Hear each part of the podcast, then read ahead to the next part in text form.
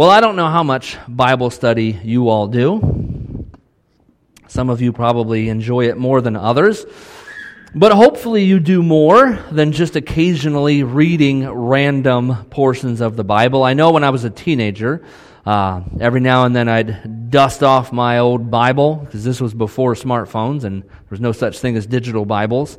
So I'd dust off my Bible and I just kind of flip it open and be like, all right, Lord, I, I trust you enough that wherever I open, I'm going to read something amazing. And it doesn't always happen that way. Sometimes you'd open to Leviticus and you're like, oh, I don't know what you're trying to say here, Lord, but uh, that's not the kind of walk the Lord is calling us to.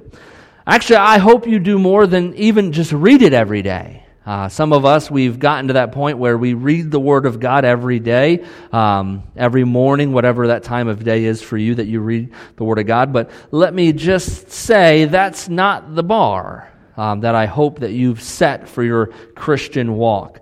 To fully understand and appreciate the Word of God, we actually have to put some work into it. We actually have to do some study because uh, I don't know about many of you, but you probably don't speak fluent Greek and Hebrew, um, so you can't really dig into the scriptures in the original languages, and you're not uh, intimately familiar with the cultures and the times of, of, where each book of the Bible was written. And um, so there's a, there's a big gap in knowledge in a lot of these places. And by, by no means do I think that the Lord is limited by those things. But man, is it rich when we dig into the Word of God and we begin to learn certain things. And, um, you know, even just thinking of communion, when I learned the, that concept that uh, in Bible times that nobody shared a meal with somebody unless they were willing to cancel debt, that that was a legal transaction in, in community was to share a meal with somebody and it would erase any debt that existed and you were no longer allowed to bring it up. And so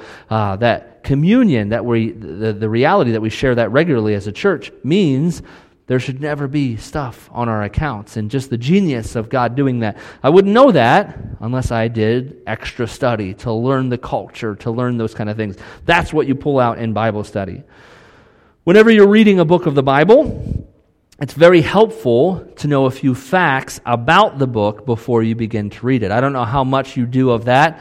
Um, if you are someone who reads the Bible through every year, um, do you take the time before you jump into a new book of the Bible to kind of reorient yourself and say, okay, what am I reading? Um, and there are, uh, I would say, four pretty important facts that I would encourage you to know about any book of the Bible that you're reading. If you're going to read it, if you're going to go through a book of the Bible, there's four specific facts that I, I think are vital to truly understanding and appreciating any book of the Bible. The first one would be the author. Who is the author of the book you are reading? Um, uh, do we know for sure who the author is, or is it a disputed book of the Bible? Because there are books of the Bible that, even though they say this is written by so and so, some people would dispute whether or not it was actually written by so and so. So, if you don't know, our, our series, New Life, is a study through the book of Colossians. So, uh, what I want to do is I want to look at a couple of facts of the book of Colossians this morning. And then, um, so I don't know how many of you were able to read through Colossians every day this week, but you get a second week to do it because we're only going to get halfway through Colossians chapter 1 this morning. Um, so, do we know for sure who wrote Colossians? Well, Paul is generally accepted as the author of Colossians. It even opens up and says uh, that Paul wrote it, but there is some doubt from some Bible scholars that say, I don't know, I'm not sure that it definitely was written by Paul. Um, but just so you know, generally speaking, most people would accept that Paul did write uh, Colossians. So that's the first one. Know who the author is. The second would be the occasion. Um, what is the occasion of the writing of the book. Um, this isn't why the book was written. This in Bible college, you know, we did uh, a fancy class called biblical hermeneutics, which is a fancy word for Bible study. Uh, you know, you go to college, you pay a lot of money, so they have to make everything sound fancier. Um, so they can't just call it Bible study. So they call it biblical hermeneutics. And I, I, struggled with this at first, trying to understand what's the difference between occasion and purpose. Uh, but when I understood the basic who, what, where, when, why, it makes it a lot easier. Uh, this occasion isn't the why the book was written, but the what. the what was happening in the community and the world when the book was written. What are the circumstances? What's the occasion that it's being written around? Uh, Colossians, uh, the Colossian church was a young church. It was a very uh, relatively new church, and it was full of mostly or maybe all Gentiles, which, if you don't understand uh, the nice Christianese of Gentile, it basically means they weren't Jewish. Uh, they either didn't, don't have Jewish heritage or they didn't grow up in Judaism. So they're Gentiles.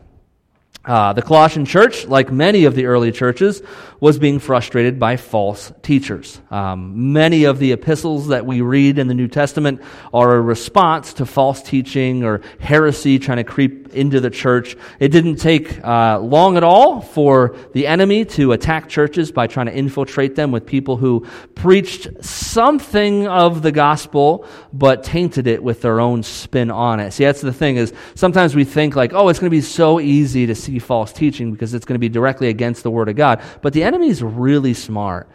He will fill it with 99% truth and just spin it with that 1% falsehood. And it's still not the gospel when he does that. And so um, that's a little bit of what's happening in the Colossian church.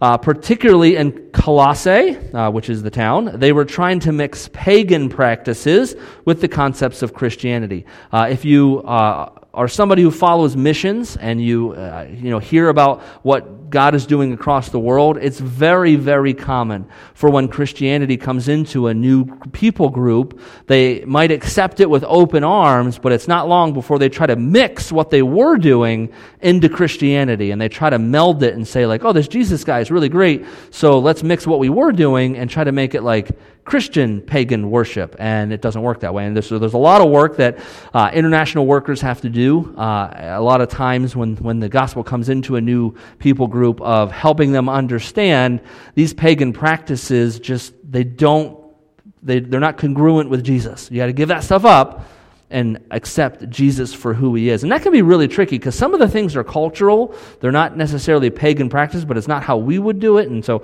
uh, it can get pretty messy. And so that's kind of the occasion of when Paul writes this letter in, uh, to the Colossian church. Now, the third thing would be the purpose. Uh, remember, the uh, occasion is the what, what is happening at that current time. The purpose is different than the occasion because it explains exactly why the book was written. Not just what's happening, but why the book was written. Uh, while the occasion explains current events and what is going on, um, the purpose explains the author's response to these events and what they hope to accomplish through the book, or again, the why.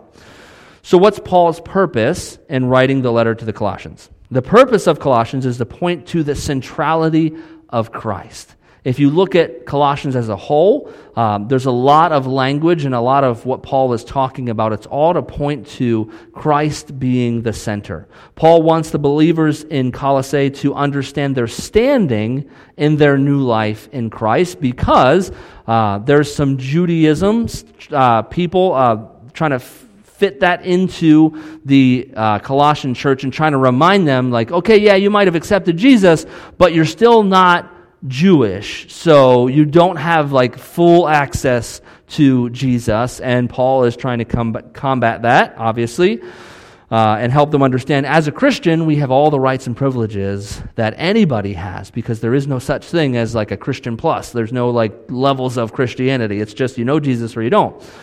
Paul is also seeking to show how inferior any other religion is uh, to one devoted to Jesus. And uh, the way that Paul is attempting to do this, uh, to refute these false religions, is not by pointing to every fault in those religions, but by exalting Christ as the genuine article. Uh, and I think there's a lot of truth to take from that. Uh, one of the things that you can learn from, uh, especially Paul's defense of the gospel, is whenever you're dealing with somebody who's trying to uh, argue like their religion or their weird ideas um, versus Jesus, it's very easy to get caught into the trap and trying to pick every little piece out of what's wrong with their uh, theology or what they're understanding instead of focusing on Jesus and saying, well, this is why I believe in Jesus as the genuine article. And we focus, because it's easy to get caught up in the, in the fraud, the fake, but it's so much easier to, to study the genuine article. It's one of those things I know I've, I've talked about in the past. I learned about um, people who deal with like false currency and, and those kind of things, counterfeit. Um, they don't spend a lot of time. They do spend some time, but not. Uh, the largest portion of their time is not spent studying all of the uh, fraudulent ways, but they spend a lot of time becoming intimately familiar with the genuine article so that if they just were to hold something that wasn't genuine, they could feel it right away because they've spent so much time studying the genuine article. And that, to me, is uh, a great point in our faith in Jesus. Is if we want to be able to talk to somebody about their false religion, um, it's not that we should spend more time studying that, but that we need to spend a lot of time with Jesus so that it becomes so so easy to recognize uh, a fake when it comes by. So, author, occasion, purpose, and the last one is the date and the place of writing, um, to understand both of those things together. The date and the place of writing can add a lot of perspective to a book of the Bible as well. Um, most people don't know this. I know some of you, it was like a shocker last year when we did the chronological Bible read through that most likely the first book of the Bible that was actually penned was Job. Yeah, most people think, well, Genesis. It's the first book in the Bible, and it talks about creation, but the first book probably a- ever actually written was Job. Um, so it's interesting to know that, to know the date and the place of writing. Uh, Colossians, if you don't know, is one of the four letters generally grouped together called the prison epistles. Uh, they were the ones written during Paul's time in prison. Um, Philemon, Ephesians, Philippians, and Colossians are generally called the prison epistles. Uh, very likely, Colossians was written somewhere between 52 and 56 AD while Paul was in prison in Rome or possibly in Ephesus. Paul, Paul spent a lot of time in prison. Uh, so he, it's hard to sometimes nail down when he says, Oh, I'm here in prison writing something. Um, he's he'd been in there a little bit. Um, he was kind of a, you know, he had some frequent flyer miles uh, in prison. And so they think it's probably when he was in Rome or, or Ephesus that he wrote this, but just to know that Colossians is written from a prison cell. That's where Paul penned some of his letters to the churches. So it's not as if Paul is in some ivory tower and living in luxury and looking back on, you know, his uh, very short, because at this point it's a pr- relatively short ministry time. Uh, Jesus just died somewhere around the 33, 35 uh, uh, time frame, or 30 to 35, depending on your view of history. Um, so it's only been about 20 years since Jesus uh, uh d- uh, died. And so Paul has not been in ministry his whole life or anything like that, but he's writing from prison. He's being currently persecuted as he writes to the Colossian church. How many of you took the opportunity to watch the Bible Project video for Colossians? You don't need to raise your hand. Hopefully you did. If you didn't, do it this week. Um, just Google Bible Project, and then once you're on there, watch the video for Colossians. It's an easy way to get like a five minute overview of an entire book of the Bible. Um, I love that they do that, and they do it in such a good way um, that they explains really well uh, what's happening in a book. So uh, I encourage you to do that. But now that we have some of the general information, uh, I feel like you can't really do a, a, good Bible study until you have some of that information in your mind. Um, let's jump into the book of Colossians.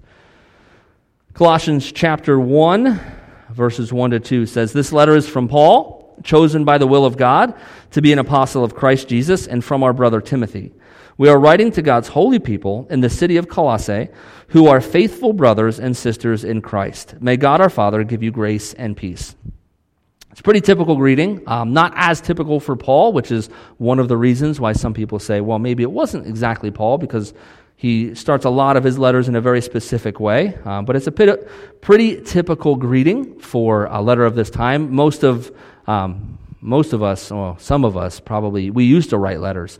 Um, now we just email people or shoot them texts or whatever. But when you write a letter, generally you don't say, Hi, this is Bruce and then you start writing the letter. Usually you write the letter and then you say, sincerely, Bruce. Um, but back in that day, they generally did their introduction of who was writing it at the very beginning.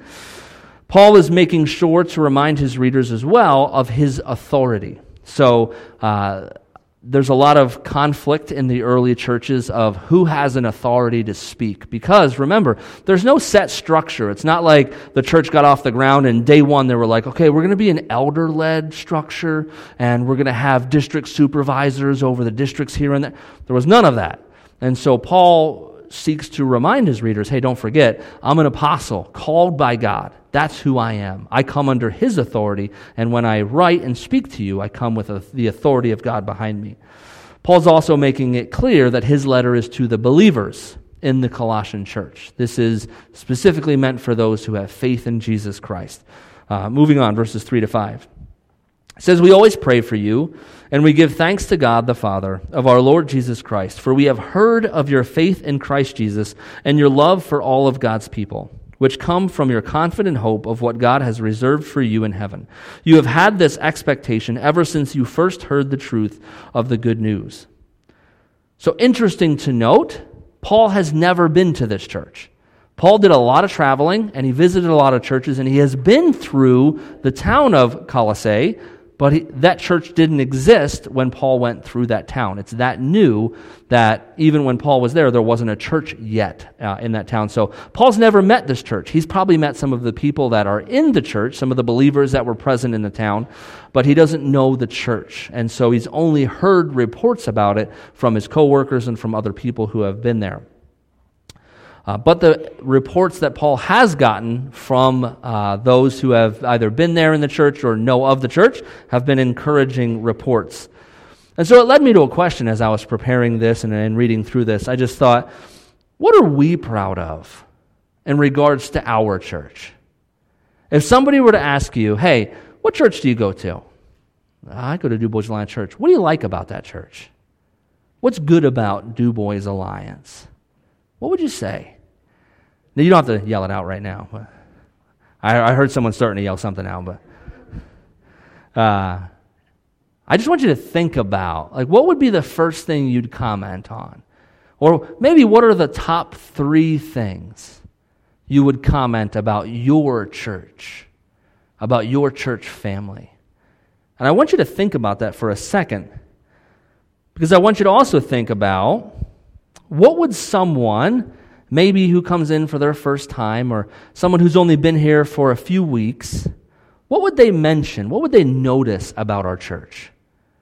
How, how many things would they have to attend, or how deep would they have to get into the family before they'd acknowledge the things that you might talk about? So you might say, like, oh, um, one of the things I love about our church is the fellowship. Uh, how long would it take somebody who's new to break into that? Would they know it the first week? Would it take them a month? Would it take them a year before they were welcomed in and invited to your home or that they felt like, man, this is my church, this is my family? So, first, what would you be encouraged by? What, what things are you most encouraged about our church about? But then also, how long would it take somebody who's new to experience that, to appreciate it as well? Uh, and I ask those questions because I think uh, it's, it's telling. If it would take somebody a year to truly appreciate the things that you think are the best parts of who we are, then my argument might be that we're doing something wrong. Because it shouldn't take someone that long. If it's that important, then it should be just a, a regular part uh, of that person's DNA. If, if most of you, um, well, a lot of us are married. We have spouses. Um, probably some of your favorite things about them, um, you were able to pick up on that pretty quickly. That relationship is, oh, they have a good sense of humor, they're fun, they're, they're very smart, uh, those kind of things. Um, that's easy to notice those things if you spend a little bit of time around them. And so I would hope that the most significant parts of our DNA are very easy to notice because we live them out regularly. So uh, I want us to think about that. But I think it's also inter- interesting to note that Paul doesn't encourage their great systems or strategy. Notice the things that Paul does encourage. He doesn't compliment their great worship, music, or their, their great kids' ministries. That's not what Paul encourages them in regards to. He doesn't congratulate their great attendance or their spectacular sermons. Paul acknowledges their faith in Christ Jesus, their love for all of God's people, which flows from the hope they have in God. Notice that. I think for me, um, the way my brain works, if you were to ask me, like, what's the greatest thing about Du Bois Alliance? I'm going to start thinking programs and like structure and strategy right away Those are the things I'm going to talk about. And yet, that's not at all what Paul talks about. My guess is behind the scenes, Paul seems to, he's pretty sharp and he's started churches, he's birthed so many churches, he traveled around, he's seen so much. He's probably the expert in church strategy. He's probably really good at it. And yet, that's not what he's excited about.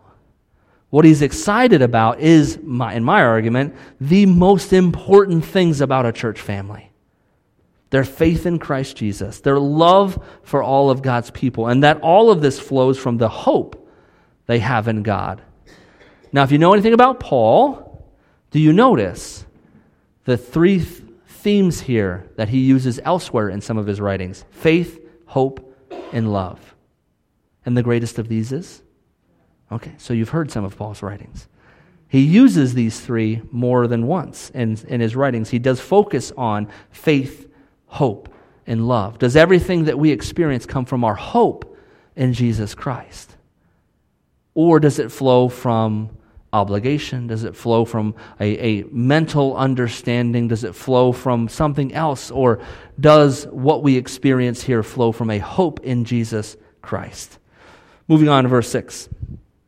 Uh, this same good news that came to you is going out over all over the world. It is bearing fruit everywhere by changing lives, just as it changed your lives from the day you first heard and understood the truth about God's wonderful grace. Paul is a missionary at heart. And the way he thinks, the way he acts, he's just a missionary at heart. And he ensures that the Colossian church have a worldwide gospel focus. He's encouraging them but he also encourages them, just so you know, this is happening all over the world, he's saying. Everywhere the gospel goes, it changes lives. It's also encouraging for the Colossian church to know that they're part of something bigger. They're part of something that's not just happening in the Colossian region, but it's happening all over the world. That this God that they worship, that they serve, that their hope is in, man, He is, He is moving everywhere. It's happening all over the place. And so it's both humbling and encouraging what Paul is saying to them here. It's, hey, don't think that you're this like special gem that, you know, God's just doing this unique work and that you're the best thing that's ever happened to the world. But also know that what is happening in you is happening all over. Everywhere this gospel goes, it's changing lives. It's exhilarating to be a part of something like that. Verses 7 and 8 says, You learned about the good news from Epaphras, our beloved co worker. He is Christ's faithful servant, and he is helping us on your behalf. He has told us about the love for others that the Holy Spirit has given you. Uh, if you're interested in the uh, correct pronunciation, it's Epaphras, but I'm not doing that. So um, it's Epaphras, because that's how I've been saying my whole life, and I'm going to keep going with it. Uh, but Epaphras is the missionary who preached the good news to the Colossian church. Um, that's if you you've probably if you've read Paul's uh, letters before, you've seen this name pop up because he's one of uh, Paul's co-workers. He's somebody who works closely with Paul that Paul has a good relationship with. Um, but one thing you might not know is that Epaphras is actually from Colossae. He is a Colossian. So this is where he grew up. This is where he's from. And so naturally, this is also where he birthed the church. Uh, we don't know if it's the first church that he started. We do know that uh, Epaphras has started multiple churches. Um, that's one of the things. He's kind of like a mini Paul. Uh, he's definitely was discipled by Paul. Um, but he is the one responsible for raising up the church in Colossae. So um, that's interesting to note. Have you ever considered how far reaching your work for the gospel may go. You got this guy, uh, we don't know any, uh, much about him. We don't know if he's well schooled or anything like that. We also know um, from Jesus' own mouth that to have ministry in the place you grew up is, is extra difficult because people know you. They know your stuff, they know your background, they know all of that. And yet, this is somewhere that uh, Epaphras starts a church and has this awesome ministry of uh, what seems to be a very encouraging church plant and church start um, that he, he's God accomplishes through him. And so you never know what God might call you to. My guess is uh, Epaphras didn't grow up thinking, I'm going to start a church someday for Jesus, because he probably didn't even know who he was. But he takes this man who We don't know how recently he's converted, but he builds an entire church from him. And so, because of him, we have a church there, and we also have uh, the book of Colossians. So, um, his, his reach goes so far beyond what he probably could have ever imagined. Notice also that Paul doesn't commend their love for others. Rather, it's the love that the Holy Spirit has given them for other people. And I've had this conversation with people before of like, well, you just don't understand. I, I, there's no way I can get along with that person. There's no way I can love that person or them or those people. That's okay. You're not supposed to. You're supposed to put on the love of God for other people. The Holy Spirit gives us His love. That's why it's called fruit of the Spirit. It's the Holy Spirit's love, peace, patience, kindness, goodness. All of those are from the Holy Spirit. I always thought I had to do better at mine, and God made it very clear no, no, no. Yours will never be good enough. You just need to put on the Holy Spirit. And as He loves people through us, that's what changes lives as He works through us. We're not called to love other people better. And unfortunately, that's why we constantly fail at things because we're trying to do us better. We're trying to do our love better. We're trying to improve our patience better and do better at that instead of submitting to the Holy Spirit and saying, you know what? I just do not have what it takes for this. And as He works through us, we start to see, oh, wow, that was way better than mine. That was way better than my patience, my love. Verse 9. So we have not stopped praying for you since we first heard about you. We ask God to give you complete knowledge of His will and to give you spiritual wisdom and understanding. So, Paul is praying. The fact that Paul prays for complete knowledge communicates that there is something more to learn. I think it's good because uh, if you understand the false religions of the time, there was this idea that if, if you, you get this secret knowledge and then you transcend into another plane of existence and you can have this and you basically can arrive at this place um, just by knowing one fact or gaining a, this small amount of understanding. And Paul is making it very clear that this is a journey. This is a lifelong journey that this completeness, he, he, he's just a blanket statement. He doesn't know any of them personally. Uh, he might have met them, but Paul is not there in their midst, but he makes it clear none of you have complete understanding. Because my prayer is that you will someday have it. Um, but there's always more to learn about Jesus. There's always more understanding to gain. He's communicating to the Colossian church that they have not arrived at this great uh, transcendent position where they can now sit back and, and know that they are superior to all other people around. They don't have a complete knowledge of God or of His will. Noting uh, another group of three that Paul uses. This is a theme of Paul's, if you don't know knowledge, spiritual wisdom, and understanding. Paul likes threes. He likes to break things into threes. Uh, but Paul is asking God to give them these three things knowledge, spiritual wisdom, and understanding. Because if they have them, he's saying, then he continues in verse 10, then the way you live will always honor and please the Lord.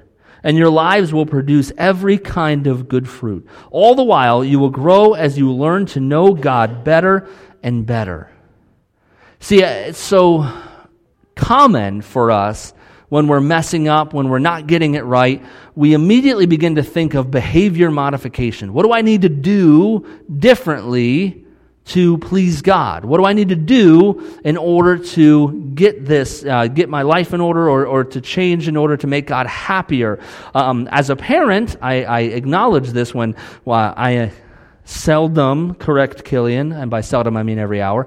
Um, but when I correct him, my, my goal isn't behavior modification, but it's if he just understood the concept, then he wouldn't do what he's doing. I know both Jackie and I sometimes say, Why? Why are you doing that? Why are you choosing to lick the window? Like, I'm not understanding why. Because if you understood how many germs are on that window, uh, you wouldn't lick it. It's not behavior modification, it's if you would just learn more about germs, then you wouldn't want to roll on the floor uh, in you know the grocery store because it's dirty and it's gross. And so if you knew more, then you wouldn't do that. Um, we sometimes uh, we settle for behavior modification, but just get off the floor. And um, as long as you get off the floor, then we're happier. But ultimately, what? We want them to understand why you don't do that. And so when we come to these things with God and, and we realize our behavior is not matching uh, what God wants for us, don't just focus on behavior modification. But like Paul is asking for them or praying for them, grow in knowledge, spiritual wisdom, and understanding. If you're hitting a wall with God, if, if you feel like, man, I'm just not getting it with the Lord right now, and I, and I know that my life isn't where it should be, don't try to just change your behavior. It won't work. You'll just mess up in a different way. But gain knowledge, spiritual wisdom. Dig more into who God is. It's, it's saying right here that you would know God better and better. Spend time with the Lord. And as you engage Him, as you begin to learn more about who He is, you don't want to do those behaviors anymore. If, if, if Killian could just understand how much disgusting stuff is on the floor, he wouldn't want to roll on the floor anymore. If he just gained that understanding and that knowledge, that takes care of the behavior uh, all, all on its own. And man, if we could just do that, if we could just, when we, when we mess up, when we are struggling with the Lord, if we could just automatically say, you know what? I'm not doing well right now with the Lord. I need to spend more time with Him. I'm not going to worry about my behavior. I'm, i need to get away with the Lord, and I need to spend time with Him. This is my prayer for myself, my kids, and, and, and us as a whole, as a whole church, that to live in a way which always honors and pleases the Lord. That that would just come out of the knowledge and understanding we have of the Lord. And that we would produce every kind of good fruit. See, this is another one how much of the Lord's fruit is being produced in your life. If you can't point to anything that's currently being cultivated or produced, then you've gotten away from the vine and you need to get back. Or you never were connected to the vine. And you need to evaluate do I truly know Jesus as my Savior? Am I connected to the life giving vine of Jesus Christ? Because if so, I will automatically produce fruit as I spend time with Him, as I engage with Him, as He fills me with life. I will produce fruit that is congruent with who God is. And I want you to notice this is uh, one of those things you have to dive real deep into Colossians to truly understand. But notice the similarity to Genesis here with God's initial creation. What were they told to do? Be fruitful and multiply. That was the encouragement um, to, the, uh, to God's initial creation, to Adam and Eve. Um, as they spent their days walking with God in the garden and getting to know Him better and better, that they would automatically produce fruit and that they would multiply and the earth would be filled. But now, with God's new creation, as God creates us anew, we are encouraged again to be fruitful as we learn to know God better and better. So, Paul is referencing back to this creation idea. Um, and this whole series is about new life. That how everything is new now that we know God. Now that we have a relationship with Jesus, everything is new. Just as the Colossians needed to, to relearn everything, so we need to relearn everything with Christ. That He is the center now. That if we put Him in the center, it messes up all of our priorities. It messes up the way we do everything if Jesus becomes the center. It's, it's uh, I mean, it certainly happened way before my time, and I'm not a, uh, very good with science and all this stuff, so you can correct me later if I'm wrong. Not now, uh, but later. But when they changed like the North Star, I know that didn't all, it wasn't always the star that we currently use, but it was one previous to that. Um, it changes everything when you move what's supposed to be the, the thing that you regulate everything off of. If they were today to say, you know what, um, all these time zones are really confusing and uh, we just don't like where the zero time zone is, so let's just move it somewhere else.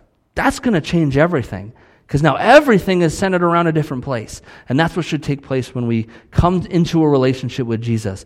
Everything needs to change because everything needs to reorient itself to make Jesus the center. The Colossians needed that because their pagan practices were the center. They themselves were the center of everything they knew how to do. So even if it's not necessarily a bad thing or a sinful thing, it still needs to change to reorient to Christ being the center so that we can produce every kind of good fruit. Colossians uh, verses 11 to 14.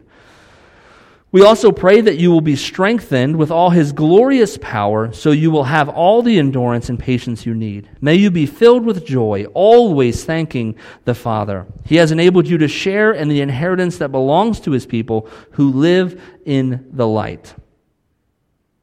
For he has rescued us from the kingdom of darkness and transferred us into the kingdom of his dear Son, who purchased our freedom and forgave our sins. This is a prayer which is still so fitting for us today, for God's people in, in the environment that we live in, in the culture that we live in, that we would be strengthened with his power to have all the endurance and the patience that is necessary to be his children. I don't know about you, but there are many days where I look at the news or I just get a, you know, I accidentally see what's going on in the world and uh, I immediately begin to pray, all right, Lord, give me the endurance, give me the patience to deal with all of this stuff. Or if you're talking to somebody who doesn't have a Christian worldview and they begin to tell you, you know, all these things about their, their viewpoints of the world or of God, and you need endurance and you need patience to live this life out. If you interact with un, unbelieving people uh, regularly, you need endurance and you need patience. If you deal with people who know Jesus all the time, you need endurance and you need patience sometimes. It's a good prayer that we would have His power, His endurance, His patience. But Paul also prays that they would be filled with joy. But he makes it clear that a heart of gratitude is necessary for true joy. Some of us, we don't always experience true joy. And we ask God, you know what, God, why am I not more joyful? You know what, you should do better at that, God. And as we constantly complain, we ask God to fill our hearts with joy. And we don't realize, well, it doesn't really work that way. We need to have a heart of gratitude if we want to have joy. So, are you feeling ungrateful? Are you feeling uh, as if God is kind of dropping the ball? Or are you just lacking joy? Then begin to count the things that God has done for you. Sit down and write them out, speak them out, pray them out, cry them out, whatever, that, whatever you need. But begin to remember all the ways that God has stepped in and been there. Remember all the things you have to be grateful for and watch as joy begins to bloom in your heart. Because you can't have joy with an ungrateful heart. It's not going to happen. If you're ungrateful, if, if we're not happy with the way that the Lord has treated us or what's happening in our life, you're not going to just magically find joy. Joy is a, is a choice, it's, it's something we work toward.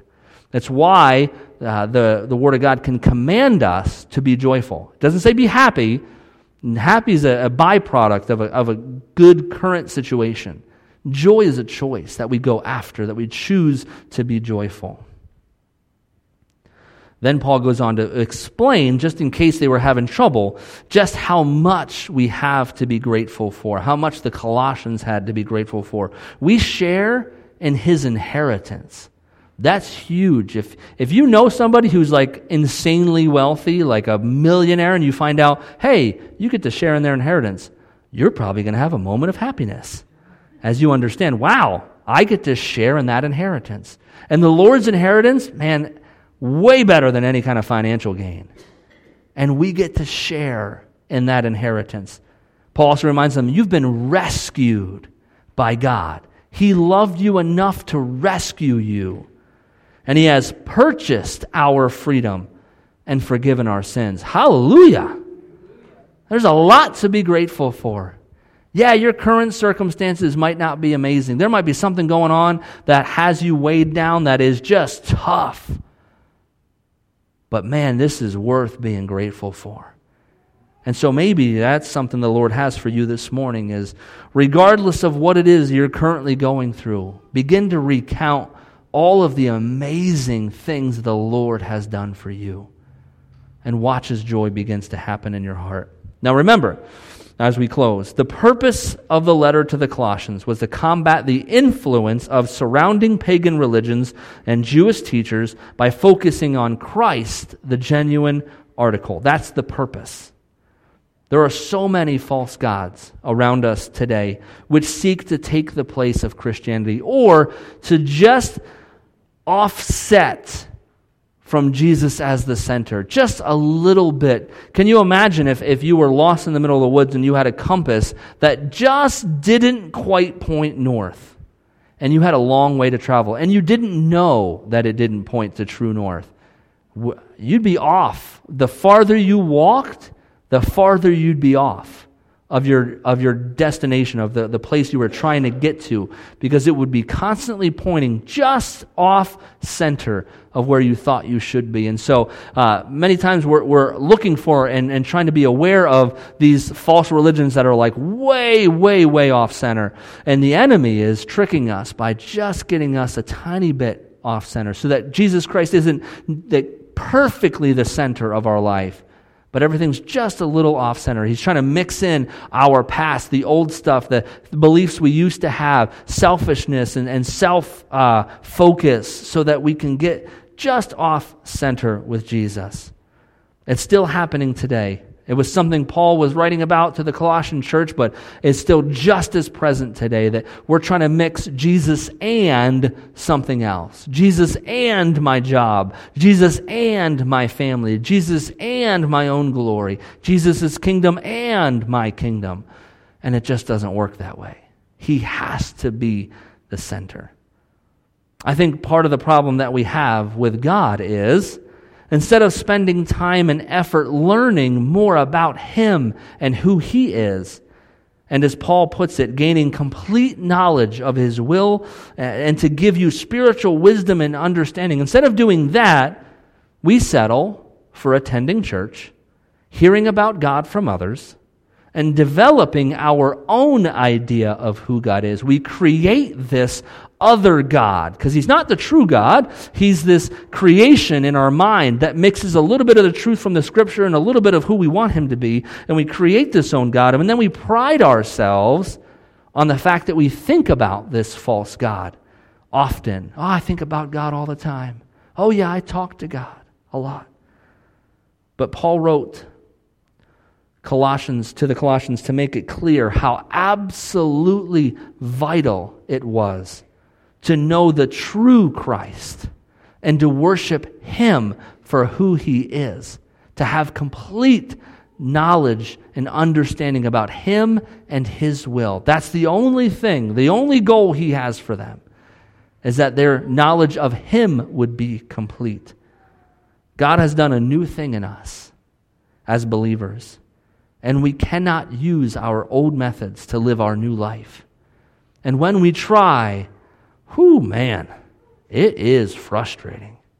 Some of you have learned that. Some of you are learning it, and some of you are yet to learn it. As we journey with Him and we try to use our old methods, our old coping mechanisms, our, our old way of living, and trying to put Christ at the center, and it, sometimes it takes us a while to realize, man, this is just not working and it's never going to work. I need to learn more about who Jesus is. As we do that, we will need complete knowledge of his will, spiritual wisdom, and understanding. Those are three things. If you want to, something to pray about this week, to ask God for, these are really good things to ask God to give you. As well as Paul's other three favorite faith, hope, and love. That everything you do this week would flow from the hope you have in God. When we excel in receiving these from the Holy Spirit, we will excel in our own spiritual lives as well. Let's pray. Lord, I thank you for what you are doing in our lives, that you have done a new thing in us as new creations. Everything is made new.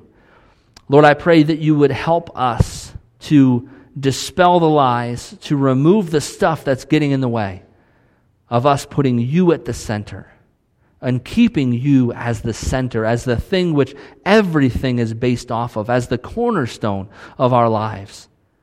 Would you help us to remove all the muddiness and, and get rid of all the stuff that gets in the way?